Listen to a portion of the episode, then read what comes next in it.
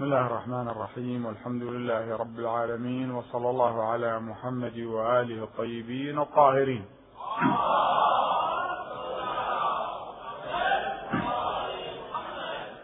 بسم الله الرحمن الرحيم إن الله لا يغير ما بقوم حتى يغيروا ما بأنفسهم.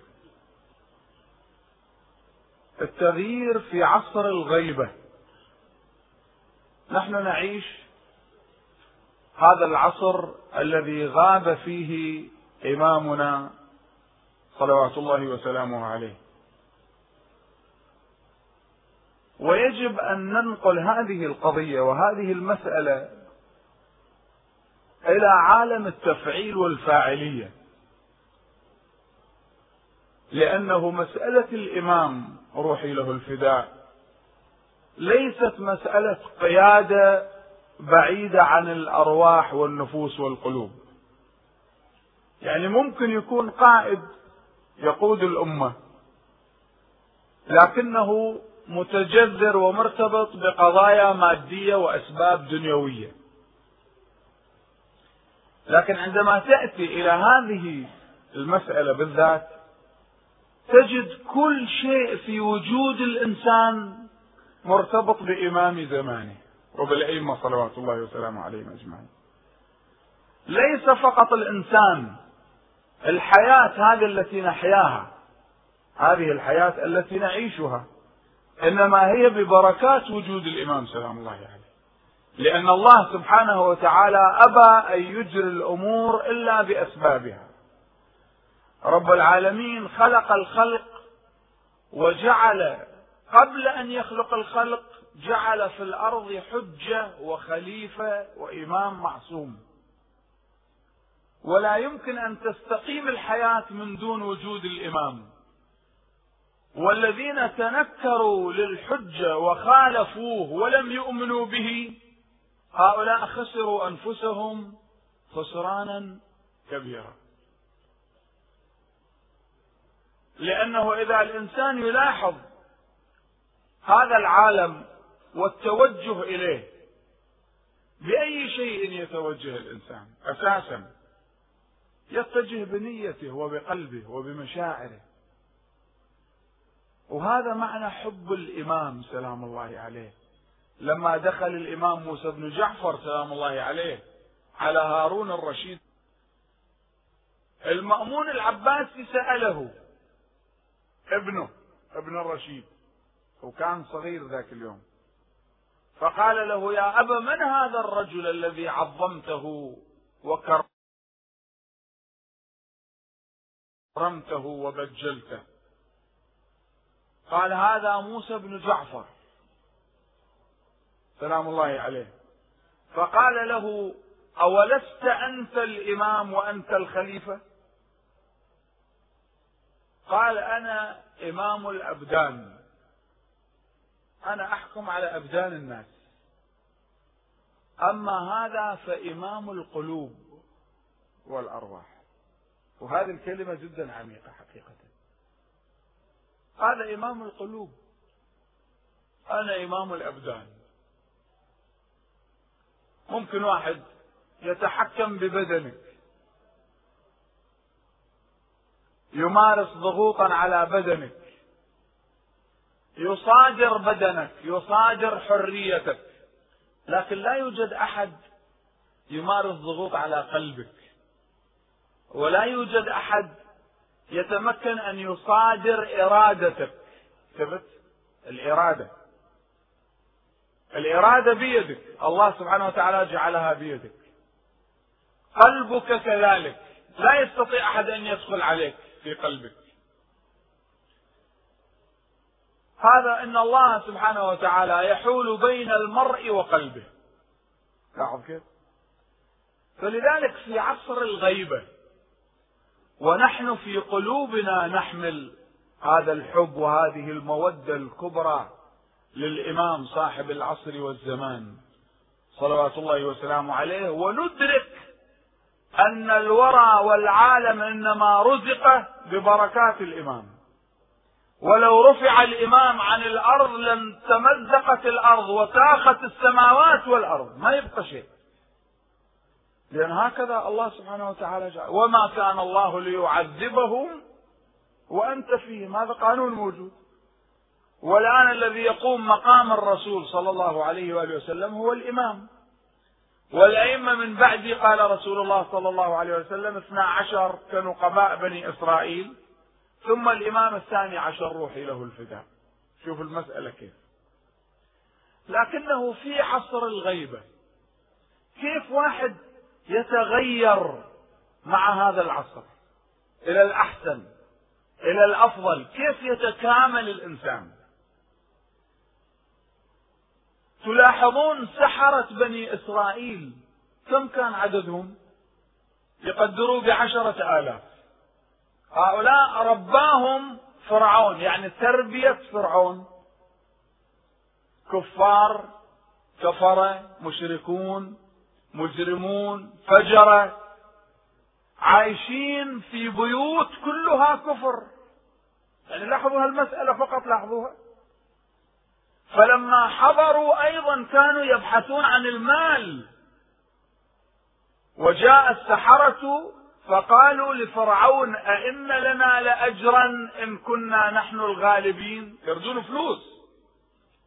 قال نعم وإنكم لمن المقربين. يعني ضمن لهم المال العنصر الاقتصادي وضمن لهم العنصر السياسي. قال أنتم مقربين من القصر. أنتم مقربين من البلاط من القصر الفرعوني. فإذا هؤلاء جاءوا يبحثون عن المال ويبحثون عن الجاه لكن وين الجاه عند فرعون؟ وفرعون أعطاهم. وبنفس الوقت الجماهير وراءهم الناس دائما معهم. هل أنتم مجتمعون لعلنا نتبع السحرة إن كانوا هم الغالبين. فإذا لاحظ المسألة العنصر السياسي موجود المالي الاقتصادي الاجتماعي الثقافي. تربوا تربوا في بيوت كلها كفر. فرعون رباهم. الآن يأتون وموسى سلام الله عليه بيده العصا. فقط نلتفت إلى هذه النقطة بالله عليكم وبعدين نزن أنفسنا. لأن الإمام أمير المؤمنين سلام الله عليه يقول اجعل نفسك ميزانا فيما بينك وبين غيرك. حقيقة لاحظوا فرعون بيده عصا. العصا آية من آيات الله. تأملوا؟ هذه العصا آية من آيات الله. والعصا إنما جاءت على التسلسل الآياتي إذا يصح التعبير رقمها واحد وبعدها ثلاث عشرة آية عند موسى. مجموع الآيات أربعة عشر آية عند موسى. فأول الآيات العصا وآخر الآيات الدم. مطرت السماء دم. النيل كان يجري دم. أرسلنا عليهم الطوفان والجراد والقمل والضفادع كذا. بعدين والدم آيات مفصلات. فالدم يكون رقمه 14 وهذه أيضا لاحظوها أنا أنبه الشباب الطيبين أن الله سبحانه وتعالى كيف جعل الدم آية من آياته وجعل السماء تمطر دما ونهر النيل يجري دم والله يقول دم مو ما يقول ماء لونه أحمر لا دم يعني مثل هذا الدم اللي في البدن. لماذا أختار الدم أن يكون أعظم آية عند موسى؟ هذه ما أريد أشرحها بس أنبهكم إلها والتفتوا إلها. لأنه نحن في عصر سطحيه السطحية طفحت فيه مع الأسف أكثر. صرنا إذا رأينا واحد يعزي على الحسين ويضرب رأسه ننتقده ونعمل له مهرجان وصياح وكذا وهذا تخلف. طيب اقرأ القرآن. اقرأ القرآن وتساءل لماذا الله اختار الدم آية لموسى تكون أعظم الآيات. لأن أكبر من العصا كانت آية الدم. إذا كانت العصا الآية الأولى وبعدها وبعدها إلى الدم الدم آخر الآيات ويقول وما نريهم من آية إلا هي أكبر من أختها. في نص القرآن إذا آية الدم أكبر حتى من العصا تأملوا؟ ولذلك الإمام الصادق سلام الله عليه لما يزور زيارة الأربعين ويريد أن يعرف الإمام الحسين للعالم يبدأ بذكر دم الحسين سلام الله عليه. يقول أشهد أن دمك سكن الخلد واقشعرت له أظلة العرش وأظلة السماء. والسيدة الحوراء زينب سلام الله عليها لما تخطب تقول أفعجبتم أن مطرت السماء دما؟ لأن السماء مطرت دم يوم قتل الحسين واللي ما يعتقد بهالعقيدة ما يعرف الحسين. لأنه حتى أعداء الحسين كتبوا في كتبهم أنه يوم عاشوراء ما رفع حجر عن حجر إلا ووجد تحته دم عبيد. شفتين كيف؟ فلاحظوا قضية الدم وأن الله يبدأ بالدم ويجعل السماء تمطر دم. والإمام الحسين يوم عاشوراء السماء مطرت دم والإمام الصادق يذكر دماء الحسين هذه خلوها أمامكم حتى إذا يجي واحد فيلسوف يستشكل عليكم ليش تضربون رؤوسكم؟ قل له تعالى والمرة أقرأ القرآن وأقرأ الإمام الصادق الجامعة العظمى كيف يتحدث عن دم الحسين؟ وبعدين تعال أشكل علينا. الآن عشرة آلاف ساحر تربية فرعون. تنتظرون منهم شيء؟ تربية فرعون. وجايين يلهثون يطلبون المال. أئن لنا أئن لنا لأجرا؟ قال نعم. وإنكم لمن المقربين. خلاص. وموسى واقف. وموسى سلام الله عليه اختار الوقت. الوقت اللي اختاره لاحظ اختيار الوقت جدا مهم. يختار الوقت ضحى قبل الظهر وبعد الصباح. وهذا الوقت قمة النشاط الفكري والعقلي فيه. الإنسان بهذا الوقت في قمة نشاطه الفكري والعقلي. بعكس الظهيرة بعد أذان الظهر والعصر وبعد الغداء الإنسان تصيبه حالة فتور. أو حين تضعون ثيابكم من الظهيرة الله يقول. لا شوف الوقت. وبعدين الشمس طالعة حتى رؤية الآية هذه وأي آية؟ العصا اللي بيد موسى. فسألوه تبدأ أنت يا موسى ولا نحن نبدأ؟ هو ما سألهم. لأن إذا يسألهم يقولوا لا أنت أبدأ. ترك المبادرة لهم ترك السؤال لهم وهذا العلم والدقة. لو قال لهم من يبدأ؟ يقولون أنت ابدأ. ما يكون فيها تأثير. لأن إذا بدأ موسى بعصا ذولا يشردون وما يعملون السحر أبدا. هو ترك المبادرة لهم. قالوا من يلقي يا موسى؟ أنت تلقي أم نكون نحن أول من ألقى؟ قال لا أنتم أول من ألقى. رموا حبالهم وعصيهم عشرة آلاف. كل واحد جايب له أقل تقدير مئة عصا ومئة حبل. فاضربوها في عشرة. وشوف النتيجة. الكبرى. وإذا حيايا وأفاعي تجول بالساحة الواسعة. وفرعون جالس. والوزراء. ورئيس وزراء فرعون المجرم. هامان. والجنود. والحراب. والسيوف. والناس. من كل مكان. الله قال لموسى يا موسى الآن ألق العصا. العالم كلها تلاحظ تشاهد. موسى ألقى عصاه بمجرد أن ألقى العصا وهاي العصا موجودة عند صاحب العصر والزمان. التفتوا؟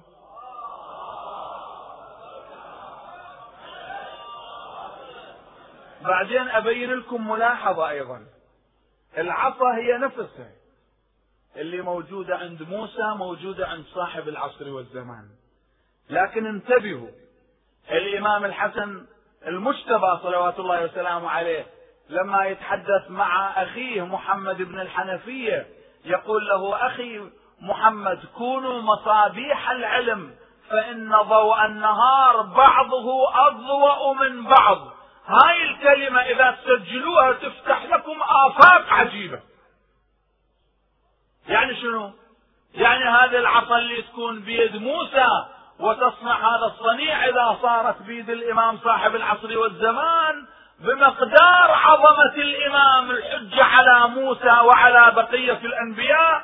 العصا تعطي عطاء لا يتصوره أحد. السيف نفس السيف لكن أعطى السيف لهذا البطل وأعطى السيف نفسه لعلي بن أبي طالب. تشوف النتيجة ما هي؟ الآن انتبهتوا ولا ما انتبهتوا؟ زين. فموسى ألقى عصاه فإذا هي ثعبان كأنه جان. العالم بمجرد أن شافوا هذا الثعبان فاتح فما حية عملاقة فتحت فمها. لو أمرها موسى أن تلتقم قصر فرعون لالتهمته. وجاءت على العصي والحبال هاي مئات الألوف الحيايا كلها حيايا وعفاريت وأفاعي. في لحظات شفطتها شفط كلها. ولا بقى شيء بالساحة. فالناس كلها شردت وموسى شرد معهم أيضا. الآن موسى شرد معهم يعني شنو؟ لأن الله يقول فلما رآها تهتز كأنها جان ولى مدبرا ولم يعقب ولا يعني ولاها ظهره. ولم يعقب ما يرجع بعدين. الله ناداه. قال له يا موسى ارجع. ارجع يا حبيبنا. الآن وقتها يشردوا اياهم ارجع ارجع. شوف الدقة. موسى عندما يطلع مع الناس يبين رب العالمين الحقيقة والصدق. وهذا الموقف السحرة لما شافوا موسى ترك العصا وشرد مع الناس سجدوا لله. قول هذا مو شغل موسى هذا شغل رب العالمين. لأنه هو شغله وهو ساحر كيف يشرد من عندها فسجدوا لله رب العالمين. موسى رجع السحرة كلهم سجدوا ويبكون وفرعون يطلع عليهم شاف عشرة آلاف إنسان في دقائق تحولوا من الكفر والظلام إلى النور والإيمان وسجود وبقى بعضهم ساجدا يبكي لأنهم شافوا العصر. فرعون شرد وما أقبل راح على جهة بعدين من هناك صاح عليهم قال ها أنه لكبيركم الذي علمكم السحر. هذا المعاند هالشكل لأن ما له علاج إلا النار وتخلد فيها المعاندين. الآن يا موسى ارجع للعصا. فوضع يده عليها رجعت عصا بيده. فوين؟ أين العصي والحبال وين راحت إذا كان هذا السحر كان تطلع العصي والحبال صحيح ولا مو صحيح؟ شوف المسألة هنا. هؤلاء أنا أقول شيء يا أحبتي. هؤلاء السحرة في زمن موسى. قبل رسول الله قبل أهل البيت ما كان بزمانهم الإمام الحسين موجود. ما كان بزمانهم أمير المؤمنين. طبعا أقول الزمان الطبيعي وإلا أهل البيت. منذ أن خلق الله الوجود هؤلاء موجودون قبل الخلق. قبل الخلق الأربعة عشر معصوم موجودين حبيبي. بس أنا أقول الوجود الطبيعي هنا يعني في الحياة. فما كان عندهم الحسين موجود. ما كان عندهم الإمام صاحب العصر والزمان. مجرد عصا وقعوا لله ساجدين. رأوا آية واحدة. وتربية فرعون وكفرة. وقعوا ساجدين لرب العالمين. وليس فقط سجدوا. وإنما وطنوا أنفسهم على تحمل البلاء والذبح والقتل وقطع الأيدي من الخلاف. لأقطعن أيديكم وأرجلكم من خلاف. ومن خلاف معناها شنو؟ يعني يقطع اليد اليسرى ويقطع الرجل اليمنى هذا معنى من خلاف. أو يقطع اليد اليمنى يقطع الرجل اليسرى. وأصلبكم على جذوع النخل. قالوا اقض ما أنت قاض. إنما صحيح ولا مو صحيح؟ أنا أتحدث مع ناس مؤمنين. ما أتحدث مع أناس ما عندهم إيمان. كلكم إيمان. أنتم في قلوبكم الإمام الحسين سلام الله عليه. إن للحسين في قلوب المؤمنين حرارة ونور ومحبة ومودة لا تنطفئ أبدا. أيهما أكبر الإمام الحسين وحبه في قلوبكم أم عصا موسى؟ عندكم أمير المؤمنين. عندكم الزهراء سلام الله عليها. الطاهرة سيدة نساء العالمين. عندكم أربعة عشر معصوم رسول الله في قلوبكم الذي يقول حسين مني وأنا من حسين. أحب الله من أحب حسينا. الله تبارك وتعالى يحبك لأنك تحب الحسين. ثبت التعبير؟ بعدين هذا القرآن العظيم وهذه الآية الكبرى. في هذا العصر بالذات أهل البيت إحنا مجالس الحسين يوميا نجد منها المعجزات عشرات المعجزات مجالس الحسين. فما بالك بقبة الحسين وضريح الحسين وضريح أمير المؤمنين علي وكل الأئمة سلام الله عليهم أجمعين. سنريهم آياتنا في الآفاق وفي أنفسهم. فبالله عليك هذول ناس كفرة. شاهدوا آية واحدة هي العصا. فسجدوا لله شاكرين ووطنوا أنفسهم على القتل والذبح وتقطيع الأيدي والأرجل. وإحنا هالآيات العظيمة هاي الحسينيات هذه المساجد. الآن صاحب العصر والزمان أنك أنت تعيش في عصر الغيبة والله العظيم هذه أكبر آية لكم. أكبر آية أنك أنت عايش وعندك إمام والعالم كله يتطلع لظهوره وينتظر متى يطلع أبو صالح روحي فداء لتراب أقدامه شايف شلون؟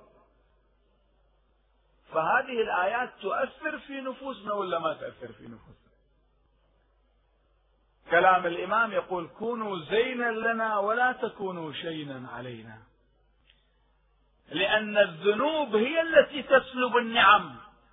يعني هذه النعمة تشوف واحد منذ ولادته عايش في بيوت وعلى موائد أهل البيت مرة واحدة ينقلب ضد أهل البيت.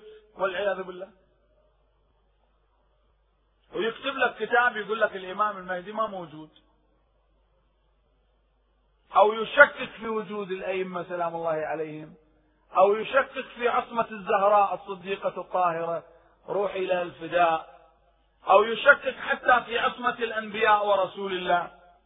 بينما واحد يفتح عينه يلاحظ فتح عينه في هذه المدرسة الحسينية. هذه المدرسة في بيوتنا كلها مدارس. هذه نعمة وآية عظيمة والله إذا حفظناها. ما نسمح للذنوب أن تسيطر علينا يا أخوة.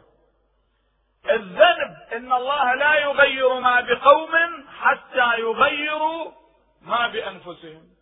الإمام الباقر سلام الله عليه يقول إن الله قضى قضاء مبرما أن لا يسلب نعمة أحد إلا أن يذنب ذنبا. ذاك الذنب يؤدي إلى سلب هذه النعمة. الآن هذا المنبر نعمة. مجالس الحسين نعمة. إذا حفظنا هذه المجالس كربلاء نعمة كبرى. إذا حفظنا كربلاء إذا حفظنا النجف الأشراف إذا حفظنا سامراء والكاظمية والبقيع وأهل البيت والمدينة المنورة ومكة المكرمة كلها كلها اذكرها. إذا حفظناها هذه شعائر الله. ومن يعظم شعائر الله فإنها من تقوى القلوب. إذا حفظنا مواكب العزاء إذا حفظنا البكاء واللطم وكل شعائر الحسين لازم نحفظها بكل أشكالها. لطم ضرب قامة تطبير شبيه كل هذه الأمور القضايا اللي لها علاقة بالإمام الحسين يجب عليك أن تشجعها. وتلتفت إلها لأنها جاءتك من مصدر طيب طاهر من أهل البيت روحي لهم الفداء وقلت لك شلون رب العالمين جعل السماء تمطر دما. أما إذا ما حفظناها المنبر نعمة هذا المنبر عندك هذا المنبر نعمة ما موجود عند واحد غيرك. منابر الآخرين وأنا أقصد قصد بعيد يعني الذين يخالفون أهل البيت. من كل مكان في الأرض. أي منبر يحمل الصدق ويحمل الحقيقة غير منبر الإمام الحسين سلام الله عليه؟ ما في منبر يحمل الحق إلا منبر الحسين. لأن منبر الحسين هو منبر رسول الله صلى الله عليه وآله وسلم ومنبر أهل البيت روحي لهم الفداء. فالذي لا يحترم هذا المنبر ولا يعرف قيمة هذا المنبر ولا يعرف قيمة الشعائر الحسينية والعزاء هذا إنسان يا حبيبي. لازم تقرأ له دعاء. أن الله سبحانه وتعالى يهدي قلبه. شلون؟ وخصوصا الجهل المركب. تشوف واحد جاهل أحمق لا يعرف أي طرفيه أطول ويجي يناقشك بهذه الأمور. بقضايا المنبر وقضايا شعائر الحسين وقضايا أهل البيت والزيارة. لماذا نزور الحسين؟ سلام الله عليه. 124 ألف نبي في ليلة الجمعة يحضرون عند الحسين يزورونه. أنا في حلب ذهبت لزيارة المحسن ابن الحسين سلام الله عليه السقط المحسن السقط. إحدى زوجات الإمام الحسين من السبي والتعب أسقطت جنينها المحسن فسماه الإمام السجاد المحسن تيمنا بذكر المحسن المظلوم الغريب اللي ما حد ذكره إلا قليل. وهو أخو الحسن والحسين المحسن الذي أسقطته الزهراء بين الحائط والباب. أنا ذهبت إلى هناك في حلب ويمكن هذا الآن يسمع لأن ذولا يتابعون بالإنترنت وكذا لعله يسمع هذا الكلام. فلاحظت المشرف على القبر والمسجد هناك مدير الأعمال أو الخادم اللي موجود هناك رجل كبير في السبعين من عمره. اسمه أبو زينب. فكان رجل يحترمنا مع سلة من العلماء نزور كذا. في يوم من الأيام استقبلنا وهو يبكي. أنا سألته قلت أنت كم سنة صار لك تخدم المحسن؟ قال أنا من طفولتي في خدمة المحسن وهذا مكاننا هنا. نحن عايشين هنا. قلت ما رأيت شيء؟ قال أنا الآن بودي أن أقول لك الملاحظة لأني ما ذكرتها لأحد في حياتي. قلت له قل. أخذ علي في الجمعة نائم عند قبر المحسن فأشاهد موكب كبير كله أنوار وشموع جاءوا لزيارة المحسن. يقول أنا قمت من مكاني وإذا ألاحظ كانت الصخرة التي عليها قطرة من دم الحسين في حلب كانت عند المحسن. الآن موجودة في مشهد الإمام الحسين في نفس حلب. صخرة موجودة إن شاء الله تروحون وتشاهدوها. الدم قطرة واحدة قطرت من رأس الحسين سلام الله عليه على الصخرة فالصخرة فيها الدم والدم متغلغل. يعني كل جذور الصخرة مشبعة بدم الحسين. ما الدم معناه آه مثلا غطاء أو قشرة صايرة أو شيء فوق لا لا ابدا. إنما هو متجذر ومتغلغل في كل جذورها. فالصخرة كانت هناك موجودة. يقول وإذا أشاهد هذا الموكب كله أنبياء.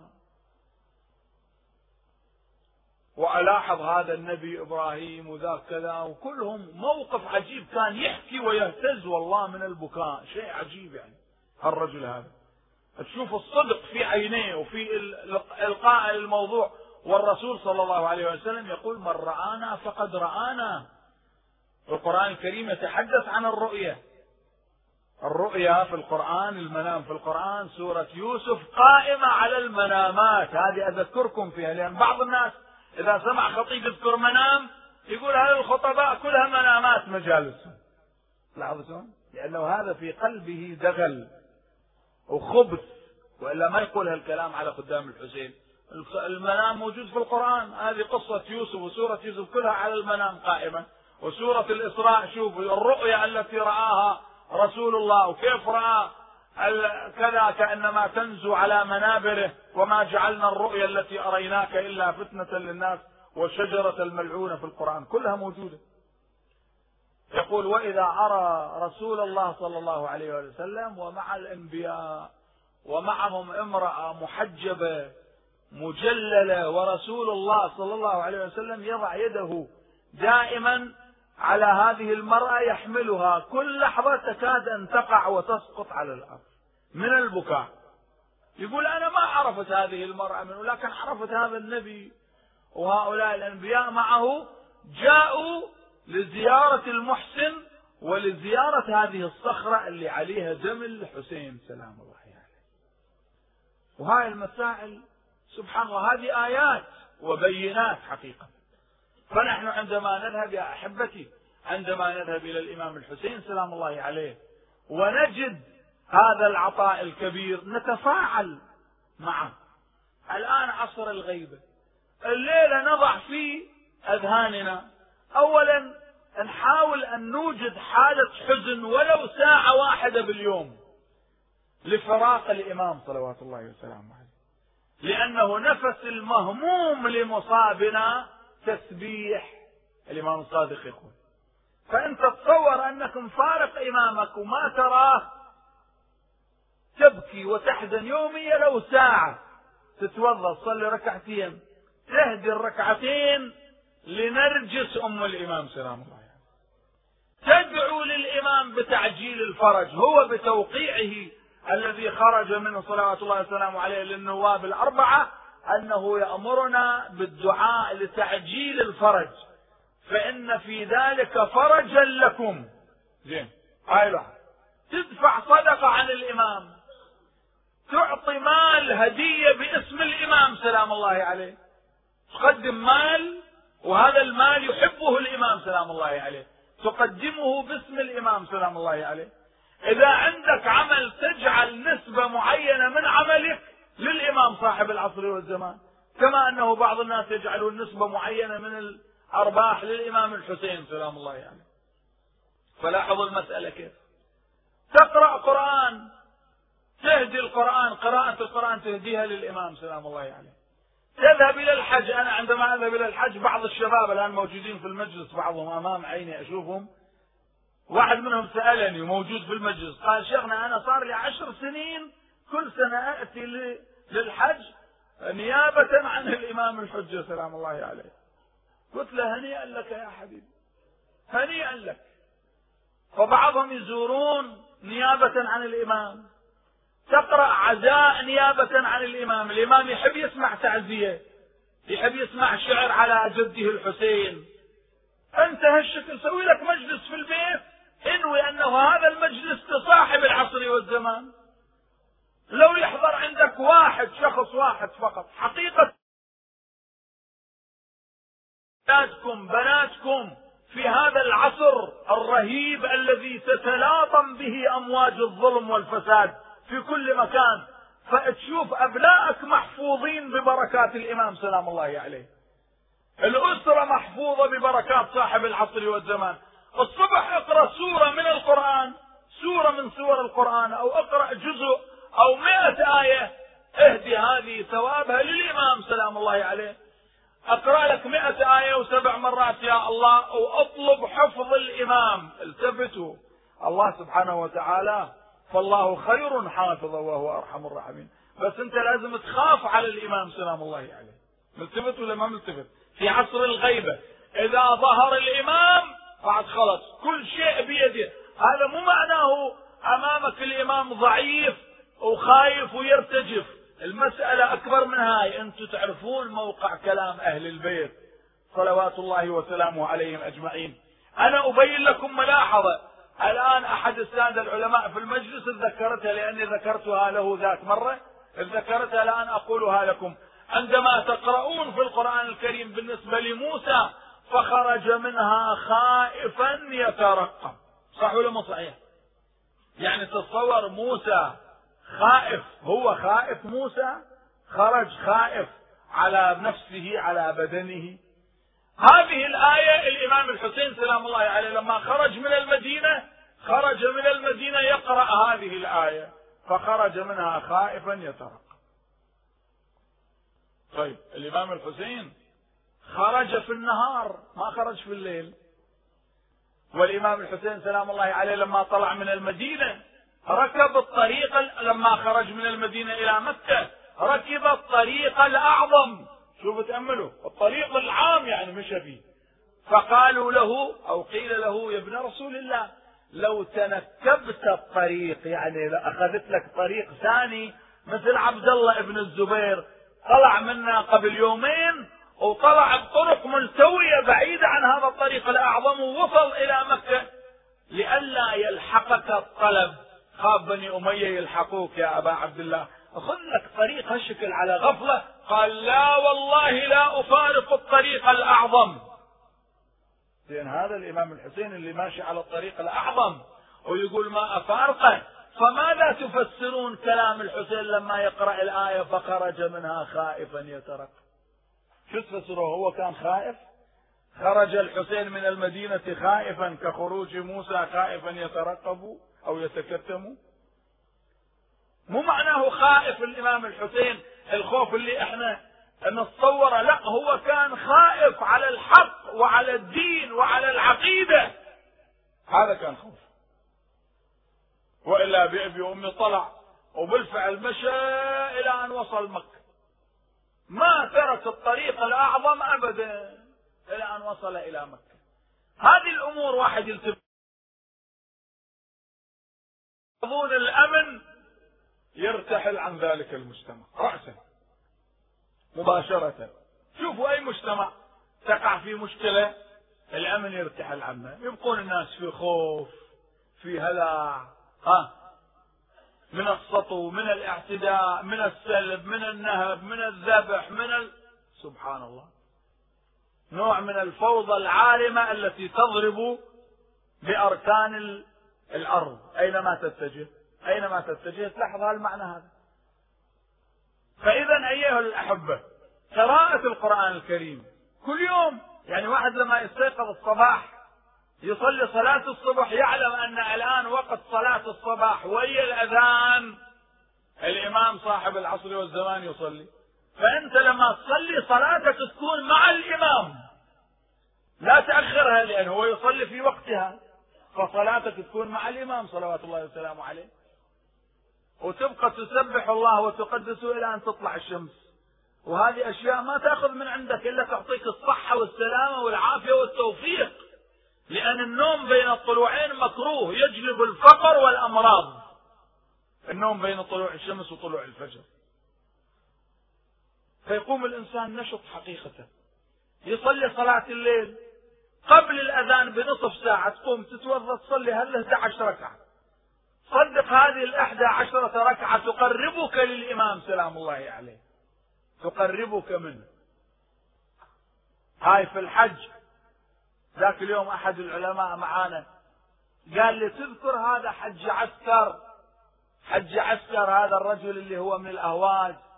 لا والله هذا رجل طيب طاهر. وين صار؟ قال هذا صارت له قضية عجيبة هنا بمكة. وهذا يحكي القضية وهو ثقة أمين. كيف؟ قال كان معانا بالحملة. وإحنا معاه بالحملة في مكة. مرة واحدة في المسجد الحرام اختفى من عندنا. ما نعرف وين صار. فنبحث عن حج عسكر يا حج عسكر يا بعد روحي. وينك؟ ابدا. خلينا له خبر رحنا إلى مخافر الشرطة علمناهم قلت إلى أن قبل أن نطلع بساعات شفنا حج عسكر باب البناية وباب الحملة. موجود ووجهه نوراني ولطيف حجي. وين كنت حبيبي؟ قال والله أنا كنت بين الصفا والمروة. رأيت سيد جليل حلو جميل لابس العمامة الحلوة وال... فحبيته وصرت أطلع على وجهه. فقال لي يا حج عسكر تحب تجلس معي؟ قلت له إي والله مولاي أحب أجلس معك. يقول أنا جلست معاه نسيت نفسي. نسيت نفسي ابدا ما عرفت الليل من النهار. عنده تفاحتين أعطاني تفاحة أكلت تفاحة. هذه قبل ثلاثة أيام إلى اليوم أنا ما أشتهي طعام.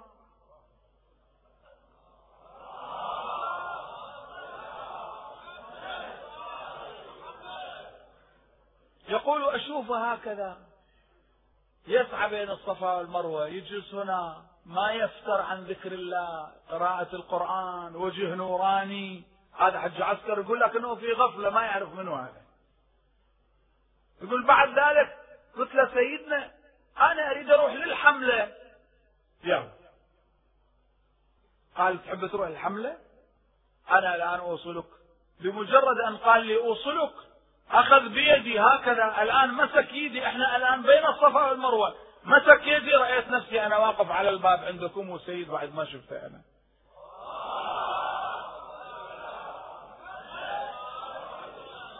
الآن هذا حج بس ما حد يحكيها إلا قليل. لأنه كما قلت لكم رب العالمين ذاكرها في القرآن. ليقضوا تفتهم. الإمام الصادق يقول ليقضوا تفتهم لقاء الإمام. سلام الله عليه. الواحد يلتقي مع الإمام. ما كانوا الناس يلتقون مع أمير المؤمنين سلام الله عليه. وقرأ سورة براءة نقلها. يلتقون مع الحسن مع الحسين مع الإمام السجاد. هذا الذي تعرف البطحاء وقته ما كان الإمام السجاد موجود بالحج. كذلك الأئمة كلهم موجودين في الحج. لكننا في عصر الغيبة الآن والإمام لا يخلو منه موسم أبدا. يكون هناك موجود. ها يا حج عسكر. كم واحد الآن يوصل إلى مستوى حج عسكر؟ هذا شوف قطعا عند صلاة الليل عند أعمال طيبة. قطعا هذا حج عسكر أخلاقه في البيت مع أهله أخلاق طيبة. قطعا هذا حج عسكر إذا عنده أولاد أو عنده بنات كان يعيش معهم بالتي هي أحسن وحياة طيبة يعيش معهم. ما يعمل مشكلات في الأسرة ما يعمل مشكلات مع الناس ما يعمل مشكلات لا. إذا ما عندها الصفاء والشفافية والنية الطيبة ما يتوفق لهذا اللقاء. لكن ما عرف. إلى أن راح بعدين الشيخ قال له قال له يا حج عسكر أنت ما انتبهت؟ ما التفتت أنه شلون كنت تصلي؟ قال أصلي وراء السيد. قال لو الناس ما في أحد إجا؟ قال لا كأنه ما في أحد يمنى بس في في مجال هالشكل. تحويطه هالشكل فيما بيننا الناس ما يوصلون إلها. ثاني جالس فما أعرف هذا السيد تعلقت فيه وعنده هذا التفاح أعطاني تفاحة أكلتها يعني تتصور المسألة. هذا يأكل تفاحة والشفافية اللي موجودة عنده والتوجه الموجود عنده. بعدين الشيخ قال له قال له هذا الإمام صاحب العصر والزمان يا حبيبي. أنت وين؟ قال ها عجيب. التفت. قال والله يا شيخنا صحيح لأني لاحظت على خده اليمنى على خده الأيمن خال أسود جميل وأشوفه دائما يطلع على الكعبة ودموعه تجري. الدمعة بعينه ما تنقطع. إذا واحد يذكر الإمام الحسين يبكي إذا أنا أحكي معاه الدمعة في عينه حالة حزن عنده موجودة. كذا. قال له إذا هذا إمامك صاحب العصر والزمن أنت كنت معي بعد روحي فما عرفت القضية. الآن لما اجى هذا العلامة الجليل العام الماضي سألت عن حج عسكر وين؟ قال لما رجع حج عسكر صارت عنده حالة من النورانية والشفافية والصفاء بحيث كل الناس صاروا يشوفون نور في وجهه في عيونه يلاحظون شيء غريب عنده. صار يقرأ دعاء يستجاب دعاءه يجيبون له مريض هالشكل راسا يشفى. بعدين؟ قال بعدين هالشكل الله تبارك وتعالى تلطف عليه لأن صار كثير توجه عليه من هالناس اللي حوله. كذا فتوفي قبل فترة توفي وأنا حزين عليه. هو الشيخ يقول لي وأنا حزين عليه أيضا الآن ما شفته. لكن لاحظوا لما الإنسان يصل إلى هذا المستوى وإلا الدنيا يا أحبابي واحد ينسدر مع الدنيا هذه الخبيثة ها الغدارة يروح كلها ماديات وأموال وكذب وغش ونفاق ودماء وشايفيها أنت. اقلها واحد يلتفت إلى نفسه إن الله لا يغير ما بقوم حتى يغيروا ما بأنفسهم. التغيير في عصر الغيبة التغيير في عصر الغيبة. يقول أحد النواب الأربعة يقول نقلت إلى سيدي ومولاي سلام الله عليه كلمة من أحد الشيعة فيقول له سيدي إن لي أهلا يسمعون مني الكلام ألقي عليهم هذا؟ قال نعم ألقه عليهم.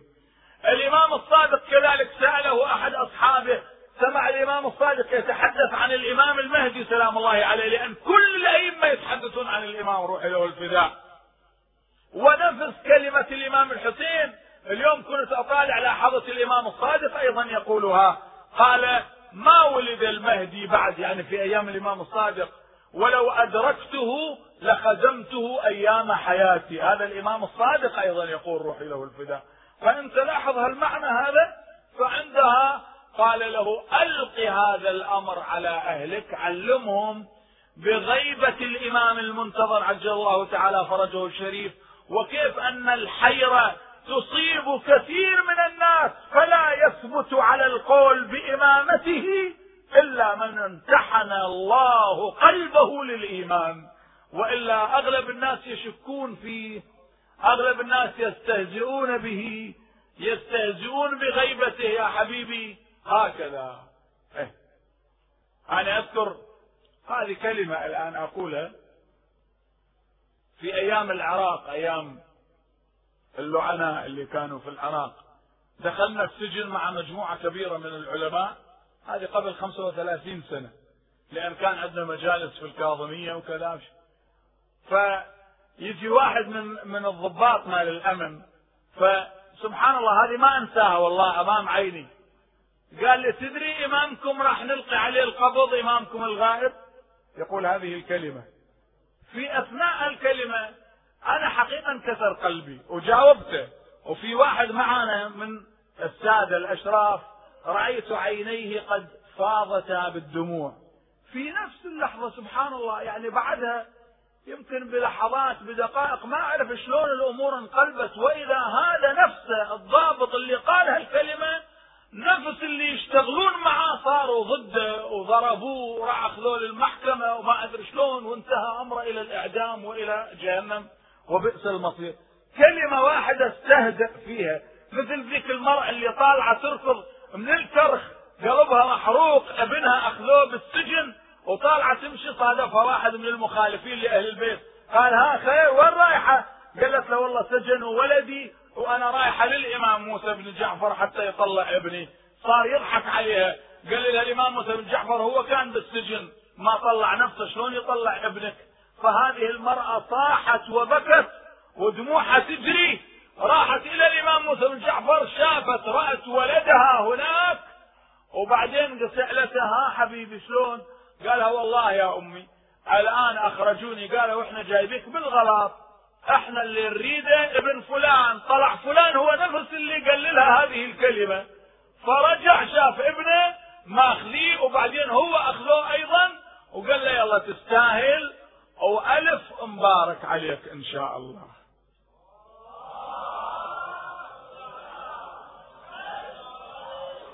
فما في مجال للاستهزاء والسخرية. ما في مجال. إحنا نكون على عقيدة هكذا. فاذا أحبابي إقامة مجالس. تشجيع هذه العشرة اللي لها علاقة بالإمام المهدي سلام الله عليه بقية الله خير لكم إن كنتم مؤمنين. التفت التعبير؟ تشجيعها دائما في كل سنة مثل الفاطمية هاي العشرة المهدوية المباركة. تشجيعها دائما. السنة ما شاء الله يعني أنا حقيقة محظوظ وموفق أعتبر نفسي. أني أجيت هنا الشكل عندكم وللإمام روحي له الفداء ونقرأ هذا المجلس. سبحان الله سبحان الله. وشفت أشياء كثيرة ما أقدر أقولها الآن. على كل كلها تدل على إشارات. شفت أشياء من المجلس يعني. من المجلس. هذا مو شفت الإمام سلام الله عليه انتبهوا لا تقولون الشيخ المهاجر يقول شفت الإمام. أنا هالوجه هذا ما الإمام يشوفه. شوفوا التفتوا أحبابي. بارك الله فيكم. كل شيء أخذوه خذوه كما هو من أصله. من أصله خذوا هاي العشرة شجعوها المجالس هيئوها. أنت عندما تسهر رجال ونساء تسهرون لإقامة هذه المجالس. وعندكم دوام وعندكم عمل وعندكم شغل صدقوني الله يسهل العمل عليكم كله. يفتح لكم أبواب خير يفتح لكم أبواب خير يدفع البلاء عنكم. بعدين السنة كلها مجالس للإمام. يوم الجمعة في كل بيت أحضروا أقرأوا دعاء الندبة. دعاء الندبة يكون عندك شوق للإمام. أمير المؤمنين سلام الله عليه الإمام علي سلام الله عليه على المنبر في مسجد الكوفة قال ما أشوقني وشوقاه للقاء ولدي المهدي. هو كان يشتاق للقاء المهدي. فشلون أنت؟ ماذا تقول حبيبي؟ الإمام يشتاق إليه. فشوق نفسك للقائه. لعلك تحظى بطلعته. الطيبة. هو ينظر لنا كل إحنا نشوف يعني ينظر لنا بس إحنا ما نشوفه. لكن إذا واحد يعيش حالة من الصفاء والشفافية صدقوني يراه خصوصا إذا يروح لزيارة الإمام الحسين. ويشوف ذاك اليوم أنا هناك بين الحسين والعباس سلام الله عليه. تعرف هاي المسافة اللي بين الحسين والعباس؟ هي نفس المسافة اللي موجودة بين الصفا والمروة. نفس المسافة بين الصفا والمروة هي نفسها بين الحسين والعباس يعني من قبر الحسين إلى قبر العباس بالضبط نفس المسافة الدقيقة بين الصفا والمروة. سبحان الله الآن الصفا والمروة أثارها سعي لطلب الماء والمسافة بين العباس والحسين أثارها سعي أيضا لطلب الماء. أبو فاضل كان يطلب الماء. وعلي الأكبر معه. الإمام الحسين يسترجع. علي الأكبر يسمع الحسين يقول إنا لله وإنا إليه راجعون. فيأتي إليه يقول أبا استرجعت يا نور عيني؟ قال نعم ولدي. الآن هومت عيناي بالنوم فسمعت منادي يقول القوم يسيرون والمنايا تسير معهم. قال أبا أولسنا على الحق؟ قال بلى بني والذي بيده نفوس العباد قال إذا لا نبالي بالموت. وقعنا عليه أو وقع علينا. هذا منه علي الأكبر. كنت تعرف علي الأكبر شنو؟ شبيه رسول الله صلى الله عليه وآله وسلم. الإمام الحسين سلام الله عليه يقول كنا إذا اشتقنا إلى رؤية نبيك نظرنا إلى هذا الغلام. كان يشبه النبي خلقا وخلقا ومنطقا. يعني خلقا جسد على الأكبر مثل بدن النبي بالضبط. وجه على الأكبر وجه النبي. جمال رهيب. خلق النبي وإنك لعلى خلق عظيم. هاي موجودة عند علي الأكبر. سبحان الله. هذا الجمال الطاهر الملائكي. يروى هالشكل يذكرون العلماء. يقول في المدينة الإمام الحسين سلام الله عليه جالس في المسجد. ودخل رجل نصراني إلى المسجد. فقام إليه المسلمون وأخرجوه. اخرج اخرج أنت نصراني. قال أنا نصراني ولكني البارحة أسلمت على يد رسول الله محمد بن عبد الله صلى الله عليه وآله وسلم وكان عيسى بن مريم معي. وعيسى بن مريم وجهني لأن أسلم وأسلمت على يد النبي. فأنا مسلم لكن أريد أن أجدد إسلامي على يد أحد من أهل البيت من رجال الرسول. فجاءوا به للحسين. سلام الله عليه. الإمام الحسين شاف هذا رجل نصراني أسلم دخل جلس عند الإمام الحسين نقل له الرؤيا.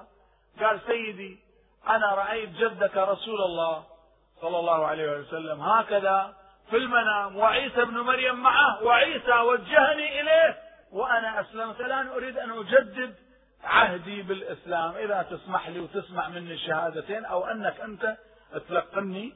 الإمام الحسين لقنه سمع الشهادتين والرجل النصراني أسلم والمسلمون جلوس كلهم جالسين. فكانت لحظات رهيبة عجيبة. بعدين النصراني التفت للحسين.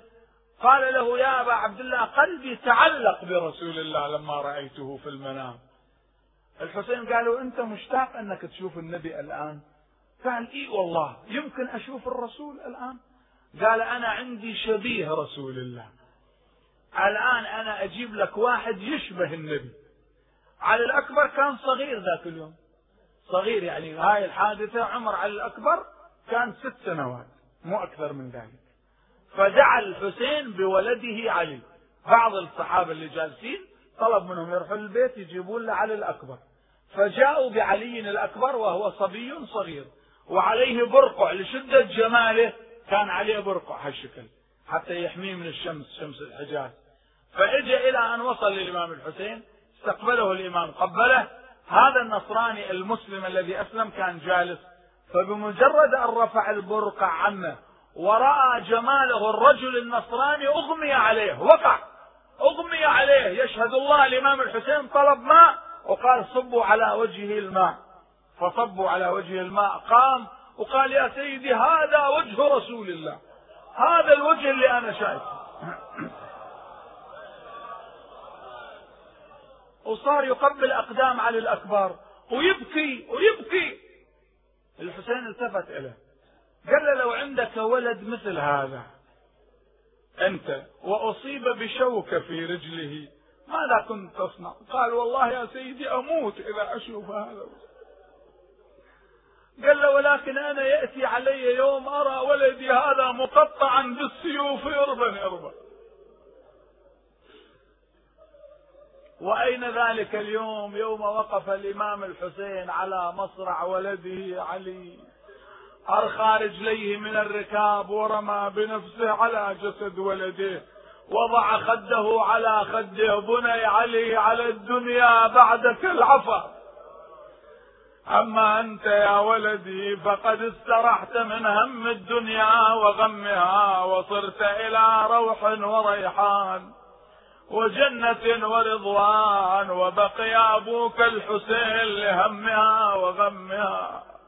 يا ابو يقول واسرع رد الاجواء بعقل بياك ترمض بيك الاصوات يقول له أريد امسح جروحك واشم خديك واحط صدري على صدرك ووسدك أبو الفضل العباس رأى الحسين كاد يحتضر عند ولده علي الأكبر. قال يا بني هاشم ما إلنا إلا العقيلة زينب أختي. إذا خرجت الآن تستطيع أن تنقذ الإمام الحسين. فأرسل إليها العباس أخي زينب أدرك يا خان الحسين. خرجت زينب من الخيمة تنادي وابن أخياه وعلياه وحبيب قلبه. لما سمع الحسين صوت أخته زينب قام من على ولده علي. واستقبل الحوراء زينب ليردها إلى الخيمة. يقلها علي رايح قعد عنده وصفق راحن علي رايح صاحب صوت يا زينب. يا بني هاشم احملوا أخاكم عليا. والله لا طاقة لي على حمله. حملوه وجاءوا به إلى الخيام فطرحه مع بني هاشم مع القتلى. جابوا مدد ما بين أخوته. بشعدهم يا ويلي وهم موتا وزينب قابلت ليلى وقالت أعيد النوح يا ليلى أعيدي على حلو الشباب. وبدر تم شبيه محمد خير الجدود. رجوتك يا علي تعيش بعدي لتوسد جثتي رمس اللحود. بسم الله الرحمن الرحيم. أما يجيب المضطر إذا دعاه ويكشف السوء المجلس بعد ليلتين عندنا. الليلة الثامنة بعد الليلة القادمة تسعة والليلة اللي بعدها عشرة يعني يوم الثلاثاء مساء نختم المجلس بكرة الاثنين والثلاثاء. إن شاء الله انتبهوا هالليلتين هذه باقية من من المجلس وأسأل الله التوفيق لنا ولكم جميعا. بسم الله الرحمن الرحيم أمن يجيب المضطر إذا دعاه ويكشف السوء.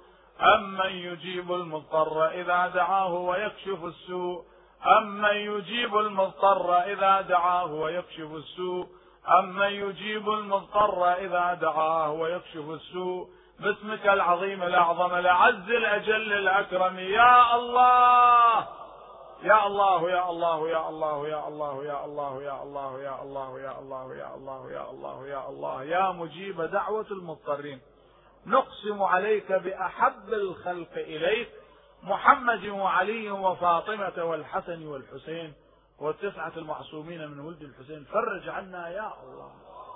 بسم الله الرحمن الرحيم. دعاء الحفظ. بسم الله الرحمن الرحيم. بسم الله خير الأسماء. بسم الله رب الأرض والسماء. بسم الله الذي لا يضر مع اسمه سم ولا داء بسم الله أصبحت وأمسيت وعلى الله توكلت. بسم الله على قلبي ونفسي. بسم الله على ديني وعقلي. بسم الله على أهلي ومالي. بسم الله على ما أعطاني ربي. بسم الله الذي لا يضر مع اسمه شيء في الأرض ولا في السماء وهو السميع العليم. الله الله ربي لا أشرك به شيئا. الله أكبر الله أكبر وأعز وأجل مما أخاف وأحذر. عز جارك وجل ثناؤك ولا إله غيرك.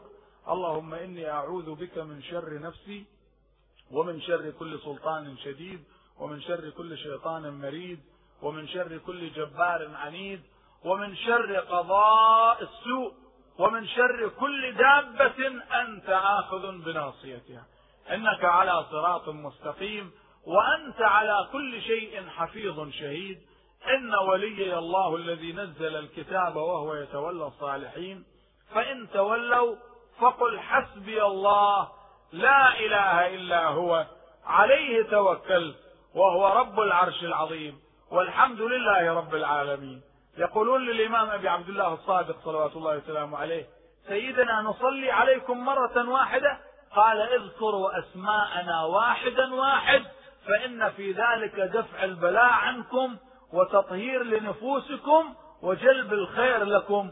فنحن كما قال روحي له الفداء. اللهم صل على محمد عبدك ورسولك وحبيبك وصفيك وخيرتك من خلقك وحافظ سرك ومبلغ رسالاتك. أفضل وأحسن وأجمل وأكمل وأزكى وأطيب وأطهر وأنمى وأكثر ما صليته. وباركت على أحد من أنبيائك ورسلك وعبادك الصالحين. يا أرحم الراحمين. اللهم وصل على علي أمير المؤمنين ووصي رسول رب العالمين. عبدك ووليك وأخي رسولك وحجتك على خلقك وآيتك الكبرى والنبأ العظيم. وصل على الصديقة الطاهرة فاطمة الزهراء سيدة نساء العالمين وصل على سبطي الرحمة وإمامي الهدى. الحسن والحسين سيدي شباب أهل الجنة وصل على أئمة المسلمين علي بن الحسين ومحمد بن علي وجعفر بن محمد وموسى بن جعفر وعلي بن موسى ومحمد بن علي وعلي بن محمد والحسن بن علي والخلف الهادي المهدي. حججك على عبادك وأمنائك في بلادك صلاة كثيرة دائمة. اللهم وصل على ولي أمرك القائم المؤمل والعدل المنتظر وحفه بملائكتك المقربين وأيده بروح القدس يا رب العالمين. اللهم اجعله الداعي إلى كتابك والقائم بدينك. استخلفه في الأرض كما استخلفت الذين من قبله. مكن له دينه الذي ارتضيته له. أبدله من بعد خوفه أمنا يعبدك لا يشرك بك شيئا. اللهم أعزه وأعزز به وانصره وانتصر به وانصره نصرا عزيزا. اللهم كل وليك الحجة بن الحسن. صلواتك عليه وعلى آبائه في هذه الساعة. وفي كل ساعة وليا وحافظا وقائدا وناصرا ودليلا وعينا. حتى تسكنه أرضك طوعا وتمتعه فيها طويلا. برحمتك يا أرحم الراحمين. وصلى الله على محمد وآله الطيبين الطاهرين. وإلى أمات الجميع الفاتحة مع